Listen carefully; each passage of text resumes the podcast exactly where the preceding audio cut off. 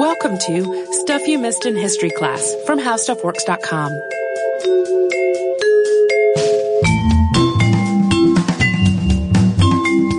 Hello and welcome to the podcast. I'm Tracy V. Wilson. And I'm Holly Fry.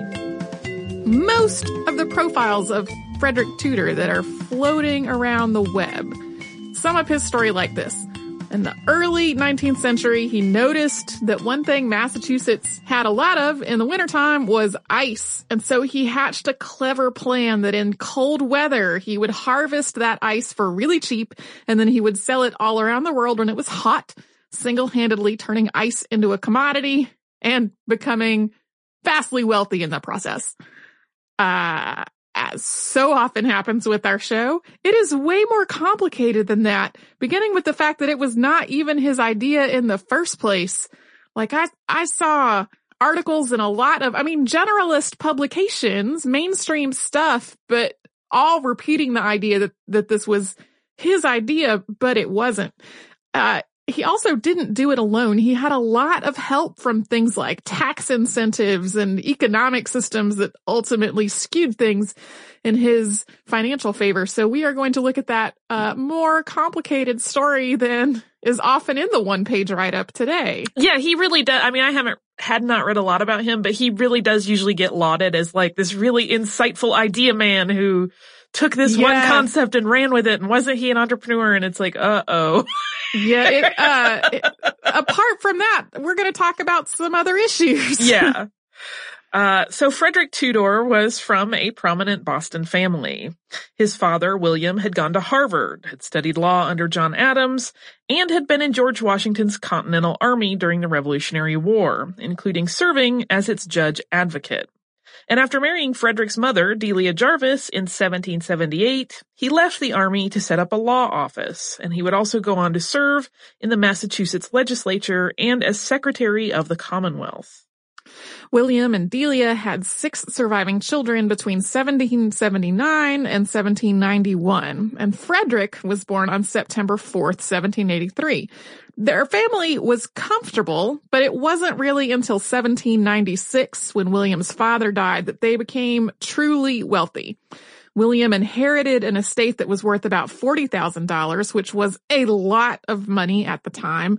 Uh, I, I didn't try to translate them into d- today's dollars because that is always. It's tricky and it's, there's never really a one to one way to do it. it. There's really not. It's really like throwing just a dartboard at some dollar signs and landing on something. It's, it was a lot of money though.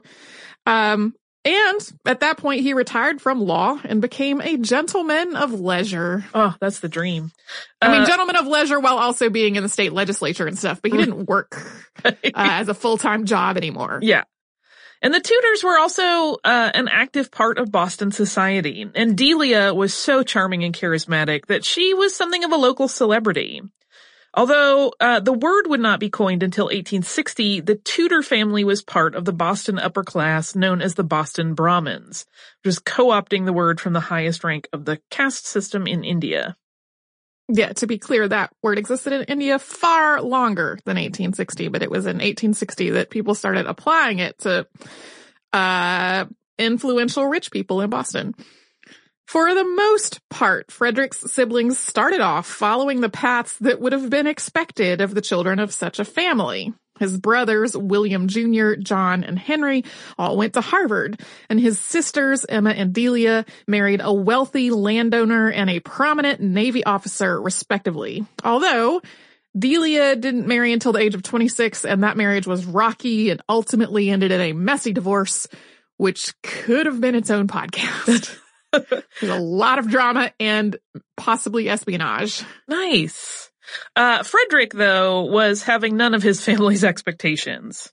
At 13, while his parents were on a European tour that they could finally afford to take, he left school and he apprenticed himself at a store. His brother William, who graduated from Harvard that same year, thought this was an absolute disgrace. Frederic, on the other hand, thought Harvard was for layabouts, something he would confirm for himself a few years later when he visited another brother there and found his roommate, Washington Allston's art stuff all over the room. Just as a side note, Washington Allston was an influential romantic landscape painter. yeah. He's studied at the Royal Academy of Art and Allston, Massachusetts, which is a neighborhood, uh, is named after him. I would not really call him a layabout. Yeah, but for, from Tre- Frederic Tudor's perspective, lazy. Yeah. So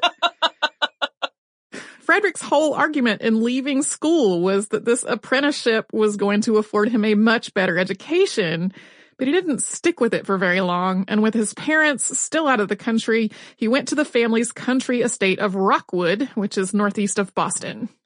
In spite of this whole argument about Harvard being for idlers, he spent the next few years somewhat lazily. He did do some work on the farm at Rockwood, but not particularly strenuously, and more of it was about experimenting with agricultural techniques than about putting a serious effort into making it productive. Uh, he also hunted and read and dabbled in various investments. In 1801, when he was 17, Frederic accompanied his brother John on a trip to Cuba. John had been advised to go recover someplace warm following a serious knee injury. And since Frederic's business deals had included trading molasses and cigars out of Havana, the Tudors already had some contacts there. But John's condition didn't improve, and soon they were back in the United States. They crossed paths with their mother and brother William near Philadelphia, which is where John died on January 28th of 1802. And by that point, Frederic and William had already gone back home. Back in Boston, Frederic started working in the offices of Major William B. Sullivan. He wasn't exactly working for the Major. It was more like Sullivan's office was his home base where he took no salary and invested in whatever seemed like it might turn a profit. Still, not with any particular dedication. And once he turned 21, Frederic's father set him up with a business of his own, where at first he kept doing the same basic thing, investing and trading in various odds and ends. Frederic finally found something to take seriously in the summer of 1805 not long after his sister Emma's wedding to Robert Hallowell Gardner, the family was at a party at Rockwood enjoying drinks that were chilled with ice that had been cut from their pond the previous winter and then stored in the ice house for the summer. Frederic's brother William casually remarked that people in the West Indies would probably love such a luxury. This was not a serious statement at all. The very idea was absurd. Cutting ice in the winter and storing it in an ice house for the summer was common for New England families of means, and societies with access to ice have been storing it for later use since antiquity. But loading ice onto a ship and sending it thousands of miles away and to the tropics was a ludicrous idea. Not only did it seem like the ice would just melt on the way, but pirates, privateers, and the navies of multiple nations that were variously at war with each other all had ships in the waters in the Caribbean. The islands themselves were also seeing their share of unrest. Slave uprisings were an ongoing occurrence, and recent years had seen the Second Maroon War in Jamaica, as well as the Haitian Revolution. But Frederic Tudor latched onto his brother's offhand, not serious comment as his next big venture, along with claiming that it was his own idea. Later on, his insistence that he and not William had thought up the whole thing would lead to a severe falling out with Robert Gardner, who basically told the truth when somebody asked him about it. Frederic never forgave him, even though Robert and William Jr. both insisted that it just didn't matter who had thought of it first, since Frederic was the person who actually made it happen. And we're going to get into the details of how Frederic started to build an ice business. But first, we're going to pause for a moment and have a little sponsor break.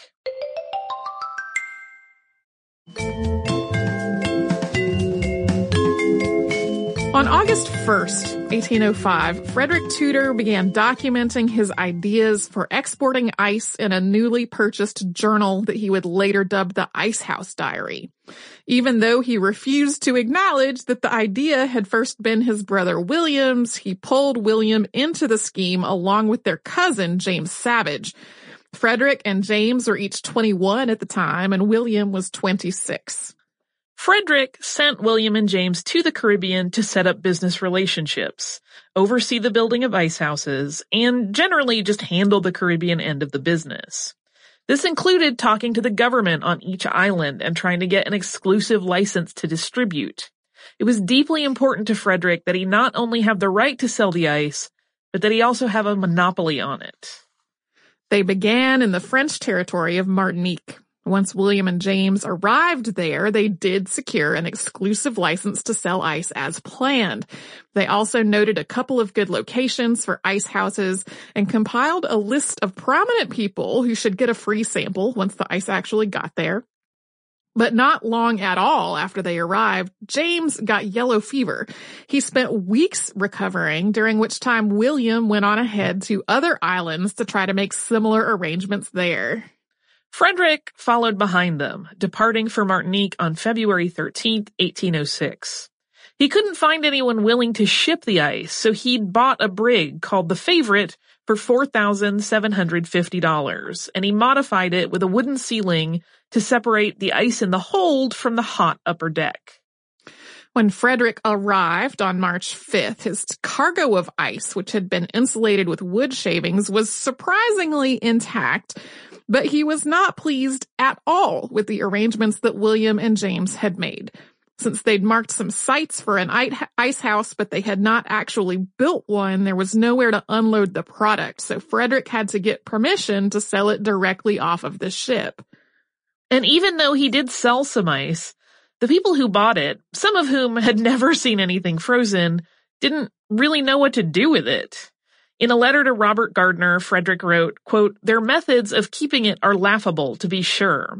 One carries it through the street to his house in the sun noonday, puts it in a plate before his door, and then complains that il fond. Another puts it in a tub of water. A third, by way of climax, puts his in salt. Yeah, he did eventually print up some handbills to give people instructions about what to do, but his instructions on the handbills wouldn't have been all that helpful. They were basically like wrap it in a blanket. well, and I like how he's, there's like a conceit to the whole thing, right? Like, you yeah. idiot, don't you know what to do with ice? No, we've never seen it before. Frederic lost between $3,000 and $4,000 on this first attempt, and he placed all of the blame on William and James. It did not matter to him that James had been critically ill for weeks. He hadn't been able to even leave his lodgings for a long time, or that William had secured an exclusive import license in multiple other Caribbean nations. Even as Frederic was sailing home, William was on the way to Europe to try to get a general license from the nations of Britain and France to sell in their Caribbean colonies so he would not have to negotiate with every single island individually, none of that compared to the fact that they didn't build an ice house. so Frederic had nowhere to put the ice. He, he, he put all the blame on his brother and cousin. Frederic tried again in 1807, this time having ice houses ready before the ice arrived and tinkering with his methods of insulating and securing the cargo. He was more successful this time than in 1806, but he couldn't try again in 1808 because of the Napoleonic Wars. The Embargo Act of 1807, drafted in response to the wars, closed all U.S. ports to export shipping. Yeah, the United States was basically trying to stay out of the wars themselves while also retaliating against the fact that their ships were being harassed in transit.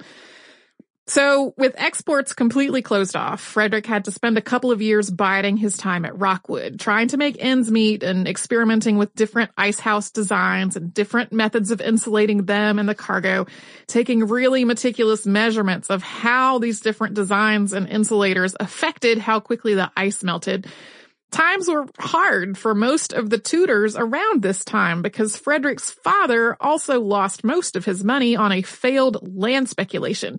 He wasn't able to repair his finances before his death in 1819.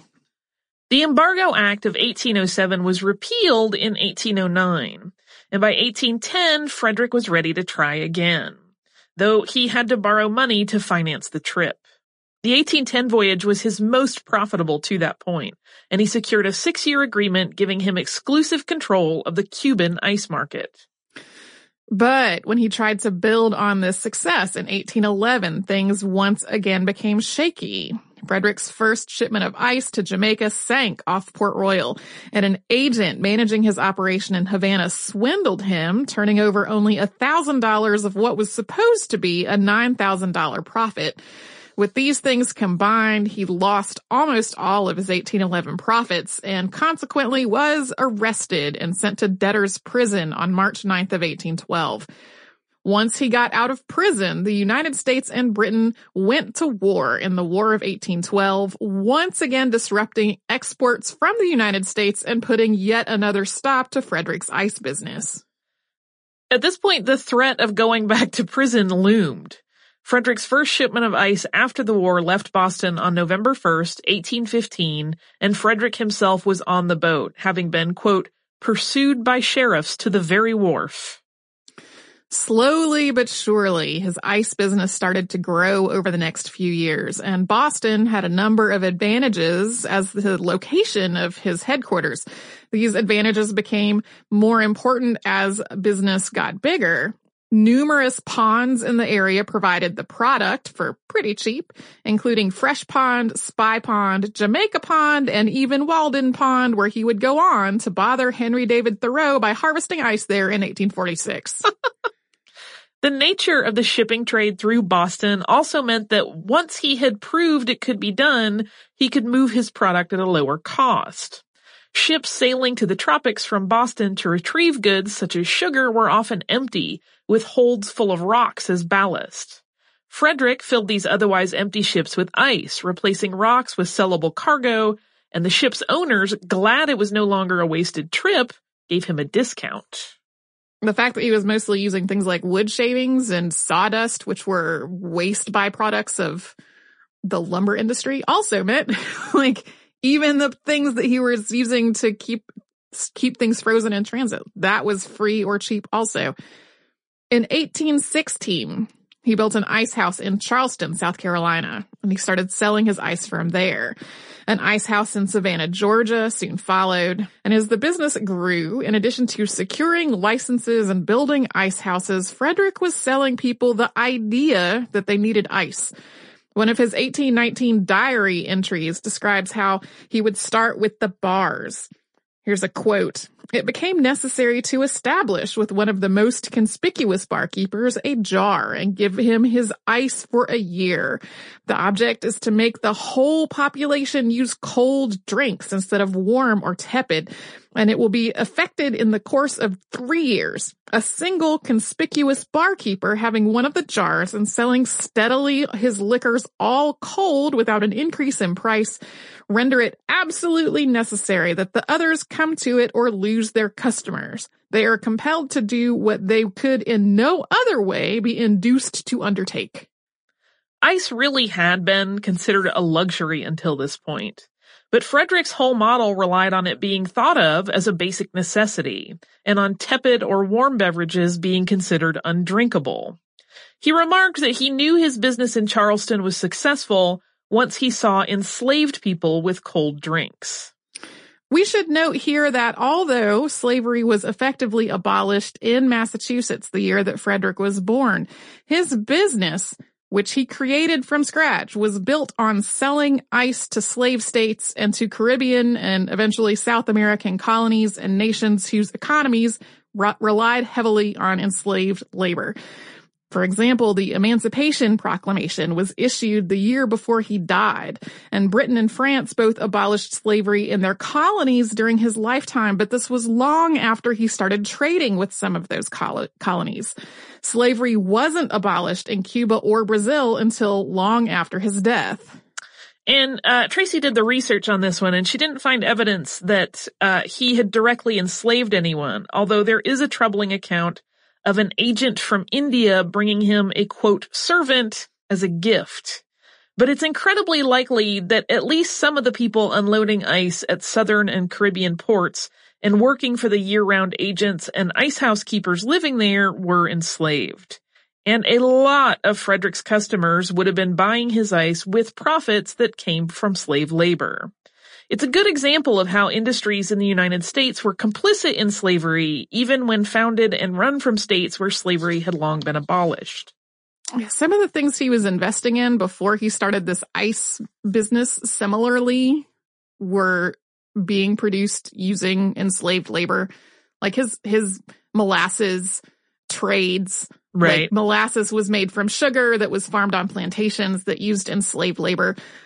I found it frustrating that zero of the accounts that I looked at about both Frederic Tudor and the ice trade in general really got into the fact that he created an industry selling stuff to enslavers. Like that is where the money was coming from. So to get back to his basic story, although he was selling lots of ice in the 18 teens, he was not breaking even because he still had so many debts to pay. And we will talk about how he finally started to break even briefly uh, after another quick sponsor break.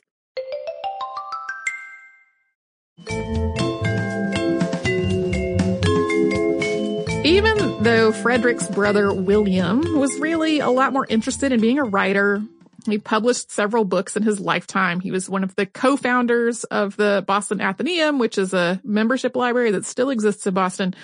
William borrowed money to join Frederic's ice house business in 1820. He was the person who managed the introduction of Frederic's ice into New Orleans, which would become his biggest market in the Deep South. In 1821, Frederic finally managed to get ahead of his debts, and it seemed as though the ice business would just grow from there. But that year, Frederic had a nervous collapse. He had been working himself to exhaustion, trying to make the ice business lucrative enough to pay off his debts. Everything was compounded by his generally weak health and the fact that he'd had both yellow fever and malaria along with other ailments while he was in the tropics. He did recover though, and by 1926, the ice business had gotten so big that he brought on Nathaniel J. Wyeth to supervise and direct the harvesting side of it. Wyeth introduced several improvements, including a horse-drawn ice cutter that he had uh, invented the prior year. Previously, ice had been cut by hand, which meant that the blocks were uneven, they were harder to insulate, and they were prone to shifting in transit.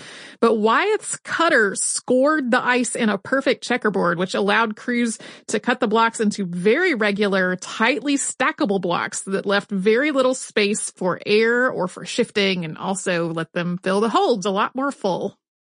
In January of 1829, Wyeth also suggested a method of making the blocks thicker.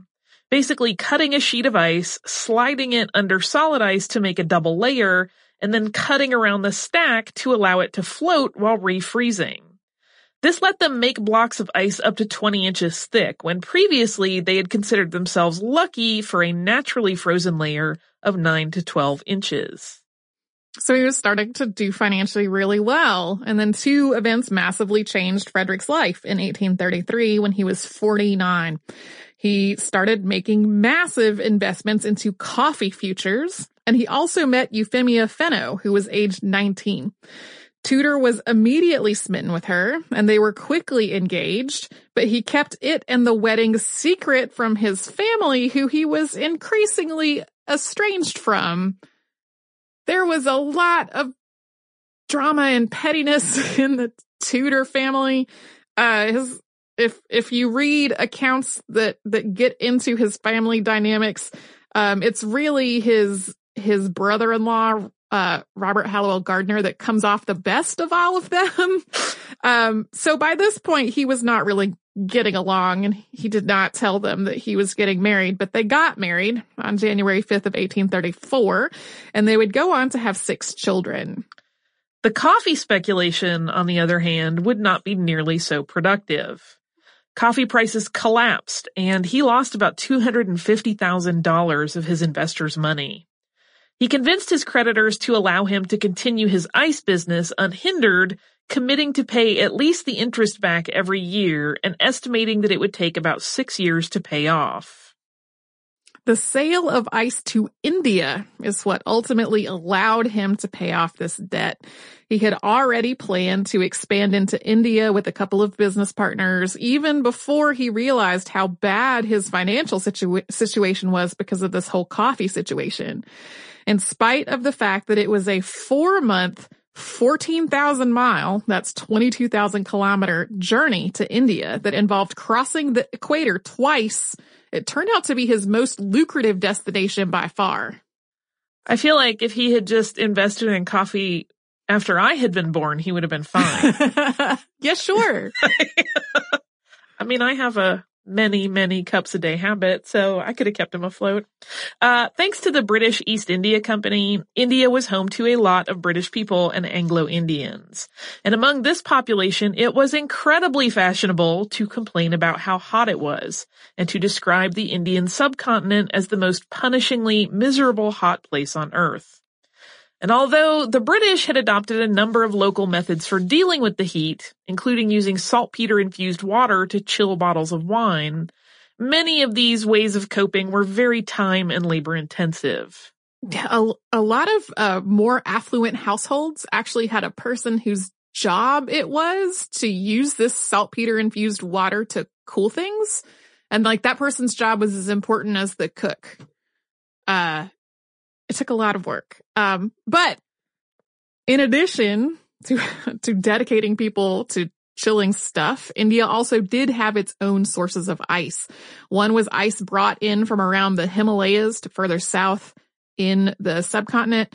And the other was a novel way of manufacturing it. People would cut pits into the ground and then fill the pits with straw and then place shallow earthenware dishes onto them filled with a couple of inches of water. As the water seeped through the earthenware vessels, that acted as an evaporative cooler, which let the water freeze even if the air temperature wasn't quite to the freezing point yet. That's some cool science at work. Right? uh, but this method didn't yield much ice, and some of it was more like slush. So the British population was incredibly eager for a steady supply of tons of ice at a time. The British population of Kolkata raised money for ice houses under the understanding that some of the ice stored there would be reserved for medical use. In years when the ice harvest was poor or ships were lost in transit, the ice in India was strictly rationed and you had to have a doctor's note to get more. This isn't actually the first doctor's note that is an important role in the story. When William was trying to negotiate a license with the British government to sell in the British colonies, they thought that this idea was so far fetched that it must just be a front for smuggling. So he had to get a note from a doctor explaining how ice could be beneficial uh, in in Caribbean colonies. So Tudor's first ice delivery to India arrived in Kolkata on September 6, 1833, and intense British demand for it made it an immediate success it was not just the demand for ice that made the Anglo-British market so lucrative.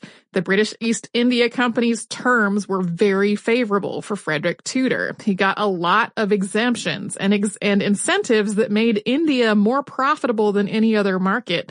And so soon he was expanding into other Indian cities as well. In 1834, Frederic also began shipping ice to Rio. And this was, coincidentally, where his brother William had died. William had left the business after being appointed to U.S. consul in Peru in 1824, and he was appointed charge d'affaires for Brazil in 1827. He died there of an infection on March 9th, 1830.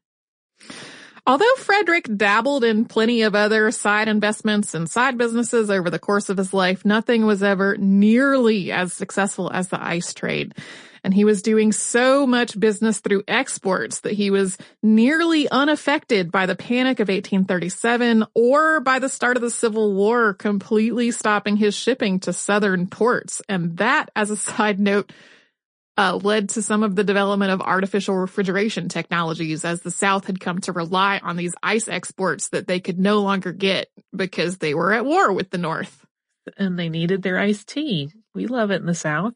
Uh, Tudor paid off the last of his coffee debts in 1849. He was 65 at the time. It had actually taken him 14 years to do it, during which time he paid about $14,000 worth of interest. He continued to be heavily involved in the ice trade until very late in his life. And eventually a lot of the New England ice harvesting moved north into Maine. The harvesting season was longer and the ice could be harvested directly from the Kennebec River and then loaded directly onto a ship rather than having to transport it from all these ponds over land to the harbor in Boston. Also, the ice in Massachusetts toward the end of his life was becoming a lot dirtier as the land around the ponds was more developed and as the horses used to draw the ice plows left their waste behind. By 1856, ice companies in New England were sending 150,000 tons of ice to 43 nations, and similar businesses had sprung up in other cold weather parts of the country as well.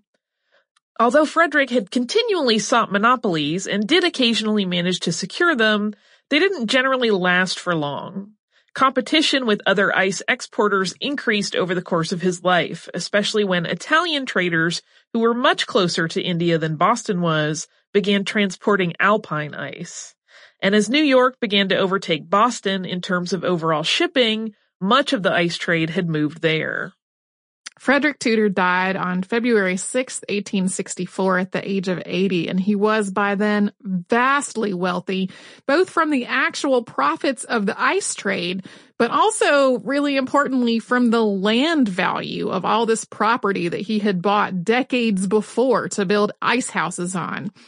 His widow ran the business after his death, changing her name to Fenno Tudor in 1867, possibly don't actually know her motivations for sure, but the speculation is so that correspondents in the ice trade would assume that she was a man. She also, in the continuing pile of things that make, make us wonder whether Frederic was that much fun to be around, uh, she went through and annotated all of his journals from the early years of their marriage, often saying things happen in a very different way than were written down in the journals and alleging that he had been sharing, quote, the marriage privileges with a woman he had lived on and off with since 1824. I don't know who that woman was. or slash may have been since this is an allegation. Right. We have no, nothing but Fenno Tudor's word at that point. Um, and during the window of time when Tudor was the ice king, though, the ice trade was changing the world. The first home refrigerators were powered by huge blocks of ice, hence the name icebox. They didn't just help people save money by keeping their food longer without spoiling, though. They also improved public health. Without the ability to keep food cold, pathogens multiplied in warmer weather, leading to acute diarrhea known as summer complaint, which could be fatal. Aside from that, just as examples, hospitals use ice to cool patients who had high fevers. Fishing vessels were able to stay at sea longer because they could keep their catches on ice and perishable foods could be shipped much farther away. So this changed the types of food that people were able to eat. Tropical fruits could also be shipped much farther, packed in ice that had first been shipped to the tropics to pick it up. The British Royal Navy even used ice to cool their gun turrets. And of course, the advent of artificial refrigeration and ice making once again changed everything. Mechanical refrigerators were in development by the 1870s, and home refrigerators were becoming ubiquitous by the 1920s. Once manufactured ice became a possibility, most folks stopped wanting to use frozen pond water that could potentially have horse poop in it. of course, the ice trade, much as was the case with butter versus margarine, the ice trade tried to make a a lot of arguments about how artificial ice was bad and chemical. You should want this naturally fresh pond water that horses have been pooping in and on for decades. I mean, we still, right, there are variations of that that are not so much legal arguments as marketing schemes, right? Like yeah, yeah. you want this water fresh from a stream, not one that's been processed. Uh, yeah. I don't think anybody's making the case for horse poop water. so, uh, one of his descendants donated all of his papers and all of the family papers to Baker Library at Harvard Business School. And I kind of want to go down there and pour through them and try to figure out, like, did he think about what he was doing regarding establishing a business that for so long was almost exclusively trading to people that were making all their money off of slavery. Like I, he has to have known right. about slavery being wrong, especially since he was literally harvesting ice from where Henry David Thoreau was hanging out. Thoreau was a staunch abolitionist. Yeah. Um, but I couldn't find anybody that had looked into that at all. Uh, most of the sources are really candid about the fact that he was selling to, you know, you know, British colonial India, which has its own set of issues and human rights concerns and right. all of that. but I, I didn't find any, anyone really looking into the part where he created a trade that was so reliant on slavery for so long. I would be willing to wager, and this is a bet that can probably never be proven out unless we somehow manage to reanimate long deceased people. I would bet he didn't even really think about it. I, I that is my sad suspicion. I suspect he was like, I just want to sell my ice. I don't care Yeah. who to. I'm, Um, I'm not going back to prison, man. I do know that there is uh, a letter that's in some way related to slavery and to the the movement for abolition abolition that's listed in the finding guide of the Tudor family papers at Harvard, but I like I don't know what that letter is is about. right. Uh, I I feel like it's we have gotten comments before on social media about how like the the the money related to slavery was all the southern money. And that's so false. And to me this is a really good example of how a northern industry could really be heavily connected to slavery even if it wasn't using enslaved labor or directly enslaving anyone. Um a lot of the uh as I was like, I, I really, which I don't know, I should not have been astonished, but I was. And as I was looking around trying to figure out if there was anything that anybody had really put together about this, and I kept finding articles where the only reference to slavery at all was the caption of a photo of some ice being unloaded by enslaved people in a Caribbean port. And I was like, well, this is, this is my unsatisfactory experience of the week uh, in in an episode I chose because I thought it was going to be more fun than talking about eugenics. Nothing's ever fun in history. That's what we learned. Mm. So anyway, I have some listener mail. Fantastic. It's from Susan. Uh, I just want to say, Susan, your your intro to your email is charming and true. Uh, and then Susan goes on to say, back in February, I was learning more about the Underground Railroad. I discovered this really great map online from the National Park Service as part of their Network to Freedom program that marked notable locations of the railroad's history. You may have already been aware of it. I bow to your researching prowess. Uh, she links to it and then says, as anyone who loves a good map, I was intrigued to discover not just one, but three pins on the map in my city of Lincoln, Nebraska. Nebraska being on the fringes of many escaped slave routes. I grew up knowing the likes of John Brown's Cave in Nebraska City, but never heard of a connection in the state capital specifically. There are three documented graves of people who escaped slavery via the Underground Railroad buried in a cemetery less than a mile from where I live. So on a freakishly warm Saturday, in February, my husband and I paid them a visit. She sent some pictures. The connection to Frederick Douglass comes in the form of Ruth Cox Adams, who through a seemingly circuitous route eventually settled and died in Lincoln. Born in Maryland as well, apparently they recognized one another vaguely when she met up with him after escaping to freedom in New York in 1842. He referred to her as his adopted long lost sister, though it's unclear to me if they truly believed they were related or if the phrase was used to connect them because of a perceived recognition from their pasts. For years, Ruth lived with Douglass and took care of his wife and children while he was out of the country. After leave, living in Massachusetts with the, with the Douglass family, Adams married and moved to Rhode Island, then later Nebraska with her daughter and son-in-law, living in various eastern Nebraska towns and eventually settling in Lincoln where she died on April 22nd, 1900.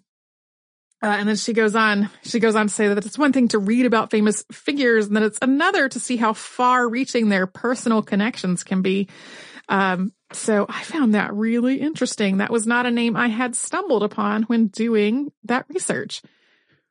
So if you would like to write to us about this or any other podcast, we're at History Podcast at HowStuffWorks.com. We're also on Facebook at Facebook.com slash Missed History and on Twitter at in History. Our Tumblr is at MissedInHistory.tumblr.com. We're on Pinterest and Instagram at in History as well.